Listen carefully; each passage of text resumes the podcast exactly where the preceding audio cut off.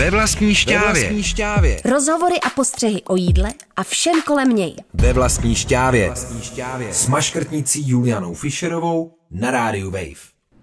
Ahoj, zdravím u dalšího dílu ve vlastní šťávě, dnes opět prosyceného máslem, cukrem a dalším máslem. Řeč bude o koláčích, o těch klasických ikonických plackách s ovocem a drobenkou, které s českými expaty dorazily dokonce i do Texasu.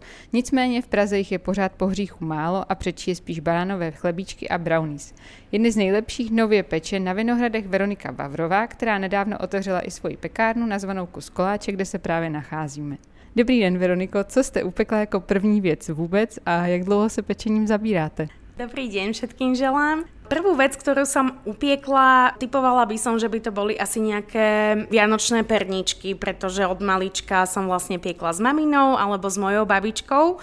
Takže takto ako amatérsky v úvodzovkách sa tomu venujem od, odjak živa, lebo som z rodiny, kde sa proste pečie. Či babičky, moja mamina, ja som to ďalej teda prebrala a nemám vyštudovanú cukrárskú školu, mám hotelku a potom vysokú školu, takže nie som vyučená cukrárka, ale profesne som sa tomu začala venovať, dajme tomu 3-4 roky dozadu.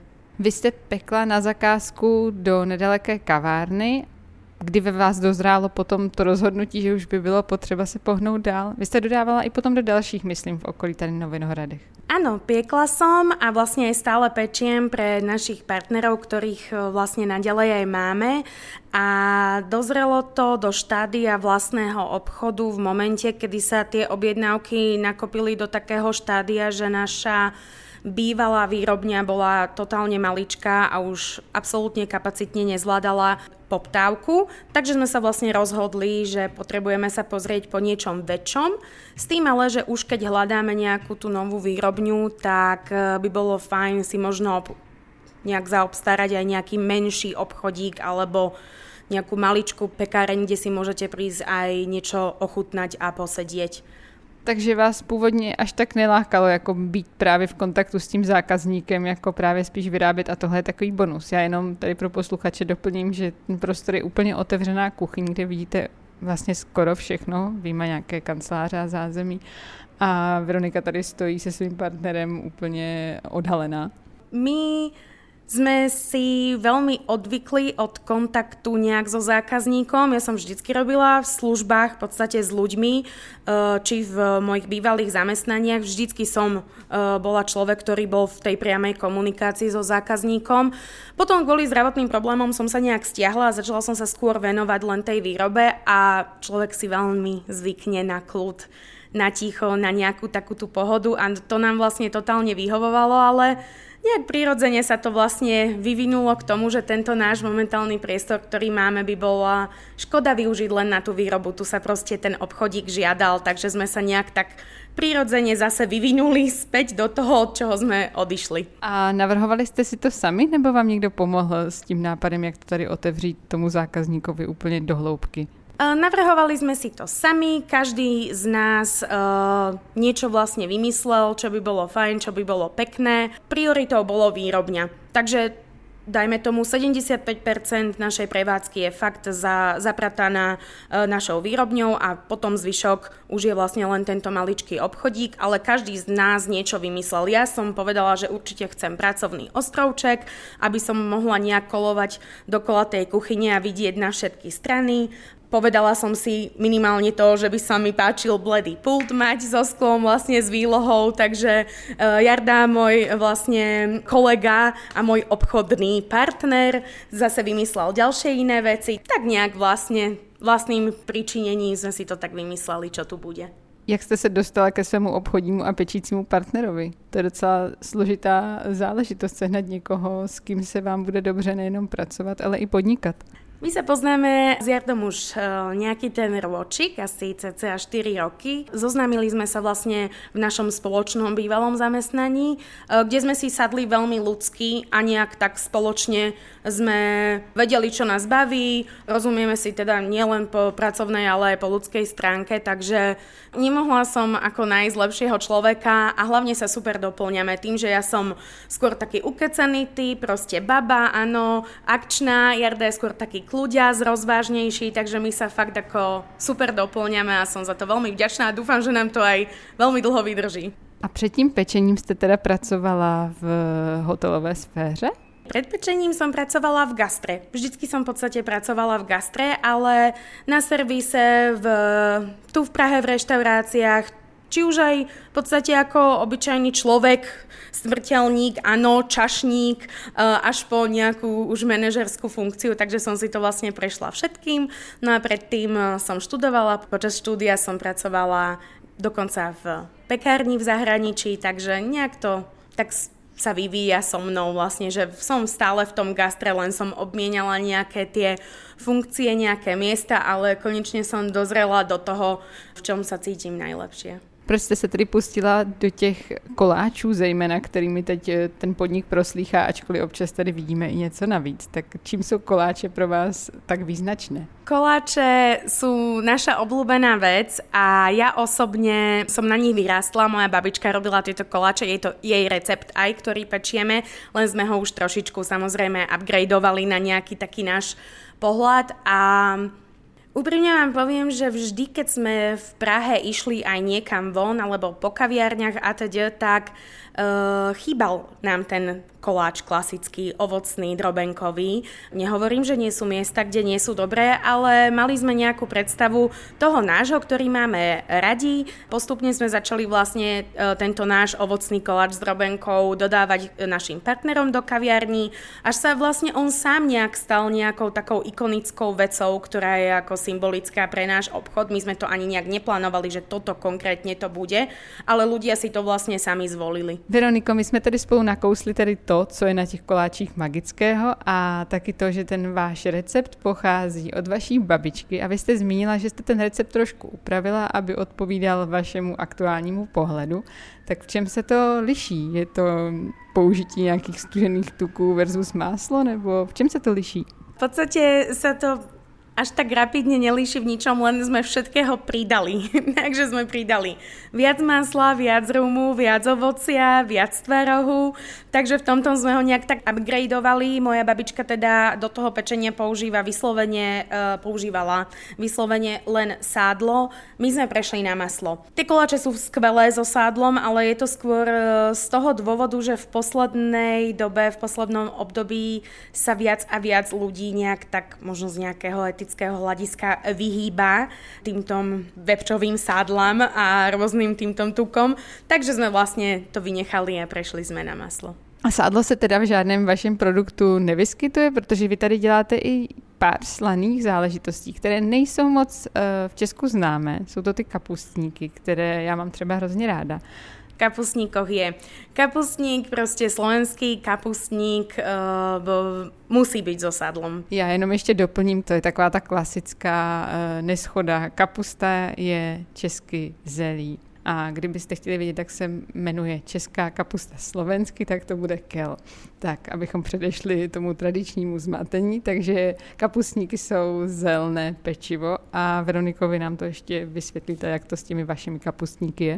Áno, kapusníky, alebo teda zelňáky, ako ich voláme my u nás v obchode, sú vlastne slané, kinuté koláče, ktoré sú naplnené udusenou kapustou, uduseným zelím, ktoré sa dusí u nás v obchode na sádle, so slaninou, s korením, tak sa vlastne potom to cesto len naplní, upečie, potrie sa potom znova sádlom, aby boli dostatočne vláčne samozrejme, takže taká v odzovkách nízkokalorická uh, slaná špecialita, ale uh, ja som na nich vyrástla. My robíme dokonca aj na sladko, že sa vlastne tá kapusta namiešava s škoricovým cukrom a to je takisto fantastické, je to na nerozoznanie od jablčkovej náplne. To je trošku také, ako niektorí ľudia sa toho zlaknú, majú voči tomu trošku taký akože rešpekt, ale ešte sme ich v obchode na sladko nerobili, ale plánujem to. Lebo prekvapivo sa zo pár jedincov našlo, ktorí prejavili o to záujem, takže príde určite aj na sladkú verziu.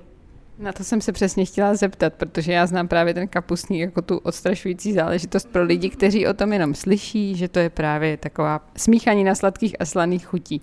Veroniko, kolik příchutí koláčů tady děláte a kolik kusů děláte? Jak jste začínali a jak se to posunulo? Príchutí štandardne našich ovocných kinutých koláčkov robíme momentálne asi 4 alebo 5. Tam sa to vždycky točí s prížmúrením očka podľa sezóny. Niektoré máme celosezóne, niektoré máme len určité týždne v roku ako napríklad merunky, tie už teraz skončili, teraz ich nahradili zase švestky, ale štandardne maliny, borúvky, višne máme celoročne.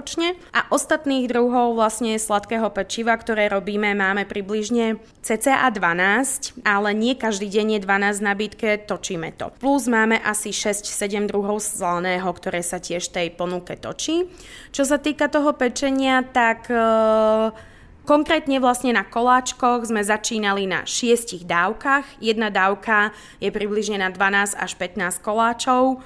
Momentálne sme na 26 dávkach, takže za tie dva mesiace tá poptávka ohromne narastla, to je vlastne asi také naše maximum zatiaľ, ktoré momentálne denne robíme. Neviem, asi sa to bude dať posunúť ešte vyššie, ale až keď nám príde nejaká posila na výrobu. Zatiaľ je to teda takto. A kolik času teda prostojí koláčový pekař v pekárně, dva koláčoví pekaři, na to, aby zvládli těch 26 dávek eh, koláčů a k tomu ještě počítám nějaké dorty pro ty kavárny? Tak kolik času se tady prostojí? Protože pekárna má tady otevřeno od rána do vyprodání nebo do čtyř a většinou je to spíš dřív, Moje kamarádka mi onehdá, když jsme tady spolu se procházeli, říkala, to je úplně skvělý, když oni mají tak krátkou otvírací dobu, to je strašně pohodový job.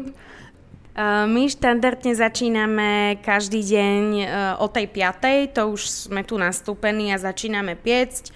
V priaznivé dni odchádzame domov cca okolo tej 6. pol 7. Takže 13-hodinová mm-hmm. směna. Presne tak. Bavili jsme se i o tom, jak se měnily tedy ty suroviny v receptu. Ten proces prošel nějakým upgradem? Necháváte třeba to těsto kynout nějak strašně dlouho a v chladu, nebo používáte do něčeho kvas? Nie.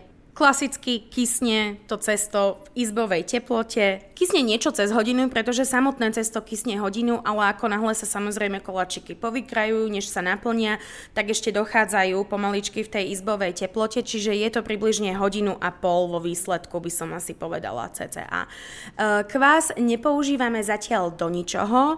Ja úprimne poviem, ja nie som veľmi skúsený človek s kváskom ani s pečením chleba, to je skôr môj kolega Jarda. Ten sa chystá časom aj na chleba. Uvidíme, kedy to bude, pretože zatiaľ to ešte nestíhame, ale chceli by sme možno do budúcna aspoň pár bochníčkov cez deň urobiť, pretože už nejaká poptávka bola, alebo možno nejaké kusové pečivo, ale uvidíme, ako nám to časovo vyjde. Bavili jsme se taky o tom, že jste vyměnili v tom receptu klasickém na to klasické kinuté těsto sádlo za máslo i právě kvůli lidem, kteří se stravují spíš vegetariánsky. Měla jste někdy chuť dělat něco vysloveně jako zdravého, nebo to jde úplně mimo vaši parketu?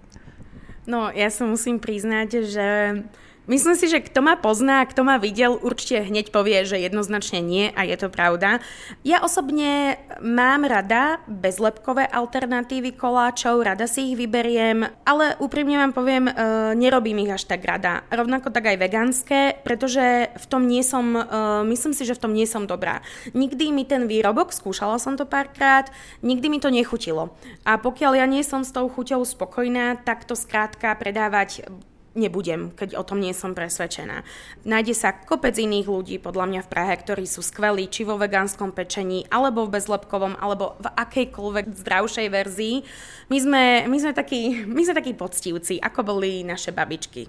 Takže s dietou sem bohužiaľ nechoďte. Ešte k tomu dodám jednu vec, že ja si myslím, že veľmi veľa ľudí to hneď aj pochopilo, pretože my za tú krátku dobu, ktorú sme vlastne otvorení, možno dvakrát sa stalo, že sa niekto spýtal na vegánske.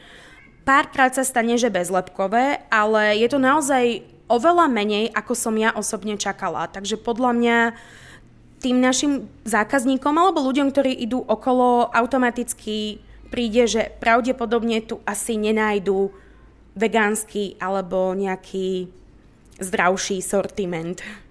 Já myslím, že to je dané i tím, že už tou výlohou voní to máslo, takže člověk trochu očekává, že tady potečou ty kaluže másla. Já jsem se ještě chtěla zeptat, když jsme se bavili na začátku o tom, proč jste se pustili do těch klasických koláčů, jednokusových, teda drobenkových, kinutých, proč si myslíte, že byly vytlačené právě těmi banánovými chlebičky a kukískami a brownies? Což teda děláte i vy tady, myslím, aspoň z části. Je to kvůli čerstvosti, kvůli tomu, že to je tak náročné na to, aby se to rychle snědlo, nebo? Kľudne to môže byť aj tým, pretože predsa len ten eh, banánový chlebík alebo brownie nie je tak náročný na prípravu, vydrží čerstvý dlhšie, takže je to výhodnejšie ich mať v ponuke a predávať ich. Pokiaľ naozaj nemáte rušnú kaviareň, tak kľudne ho môžete mať aj 3 dní a zostane krásne čerstvý. Ale neviem, ja si skôr myslím, že to bude takým takými sociálnymi médiami, že tie nazdobené banánové chlebíky s ovocím, so semienkami sú také atraktívne. Všetci si to fotia, všetci to postujú, takže myslím si, že aj týmto bude, že tá doba je taká, že malo to veľmi veľký úspech, ale ja si myslím, že Momentálne to celkom začína tak akože zase ustupovať. Ja práve, že mám pocit, že stále viac a viac ľudí sa momentálne skôr uchyluje k tomu dať si koláč trobenkový, alebo proste nejaký iný kinutý, alebo závin, alebo obyčajnú jablkovú buchtu. Takže ja dúfam v to, že sa to zase vracia. To je súčasť našej kultúry skrátka a myslím si, že to je produkt, ktorý keď si dáte, tak si reálne spomeniete a tak toto piekla moja babička, alebo toto som jedol, keď som bol malý. A nielen my, ako mladá generácia, ale kľudne aj starší. Pretože ten banánový chlebík je síce super, aj to brownie, ale nedávam to viac ako tú chuť. Kdežto ten obyčajný, proste poctivý koláč s maslom vám ponúkne mimo to, že je dobrý, aj nejaký zážitok ešte, že každý niečo si pri ňom zaspomína a to je strašne milé kolik másla přijde do vašich koláčů, jestli to není tajemství. Jedna věc je totiž to, že ty koláče mají máslo v těstě a druhá věc je to, že se ty koláče dalším máslem polévají. Takže kolik ho třeba v těstě, aspoň odhadem? V ceste, povedzme v tej jednej dávke je kocka, takže dajme tomu tých 200 gramov, menšia kocka, ale na to polievanie, no tak tam na ten jeden plech príde ja si úprimne myslím, že keď to krajame vlastne na kocky do dávkovačky, no tak na jeden plech príde asi ďalšia kocka. Já mám ještě takovou jednu jako uh, ošemetnou otázku a to sice kolik má stát koláč? Presne toto navezuje na ten predchádzajúci dotaz, pretože my s našou výrobnou cenou sa pohybujeme asi na takej úrovni, ako je možno predajná cena v ostatných buď sieťach v pekárni alebo v iných, iných pekárničkách. Tá Výrobná cena toho koláčiku je skrátka dosť vysoká a ako každý človek, ktorý podniká, skrátka si musíte niečo nadhodiť na to, aby vám to uplatilo všetko aj tú prácu na okolo a neplánujeme ju zvyšovať. 55 korún zatím bude.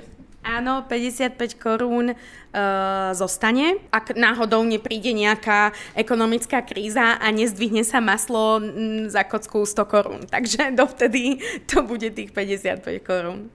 Děkuji moc za rozhovor, Veroniko. V dnešním díle ve vlastní šťávě jsem mluvila s Veronikou Vavrovou o tom, jak péct nejlepší koláče i o tom, jak je přizpůsobit modernímu publiku. Celý díl si můžete stáhnout také na stránkách Rádia Wave nebo poslechnout jako podcast v aplikaci Můj rozhlas CZ a já se na vás těším zase v příštím díle ve vlastní šťávě s Julianou Fischerovou. Ve vlastní šťávě. Ve vlastní šťávě. To jsou rozhovory a postřehy o jídle a všem kolem něj. Ve vlastní šťávě. Ve vlastní šťávě. Přihlas se k odběru podcastu na wave.cz lomeno podcasty a poslouchej šťávu kdykoliv a kdekoliv. U plotny i ve špajzu.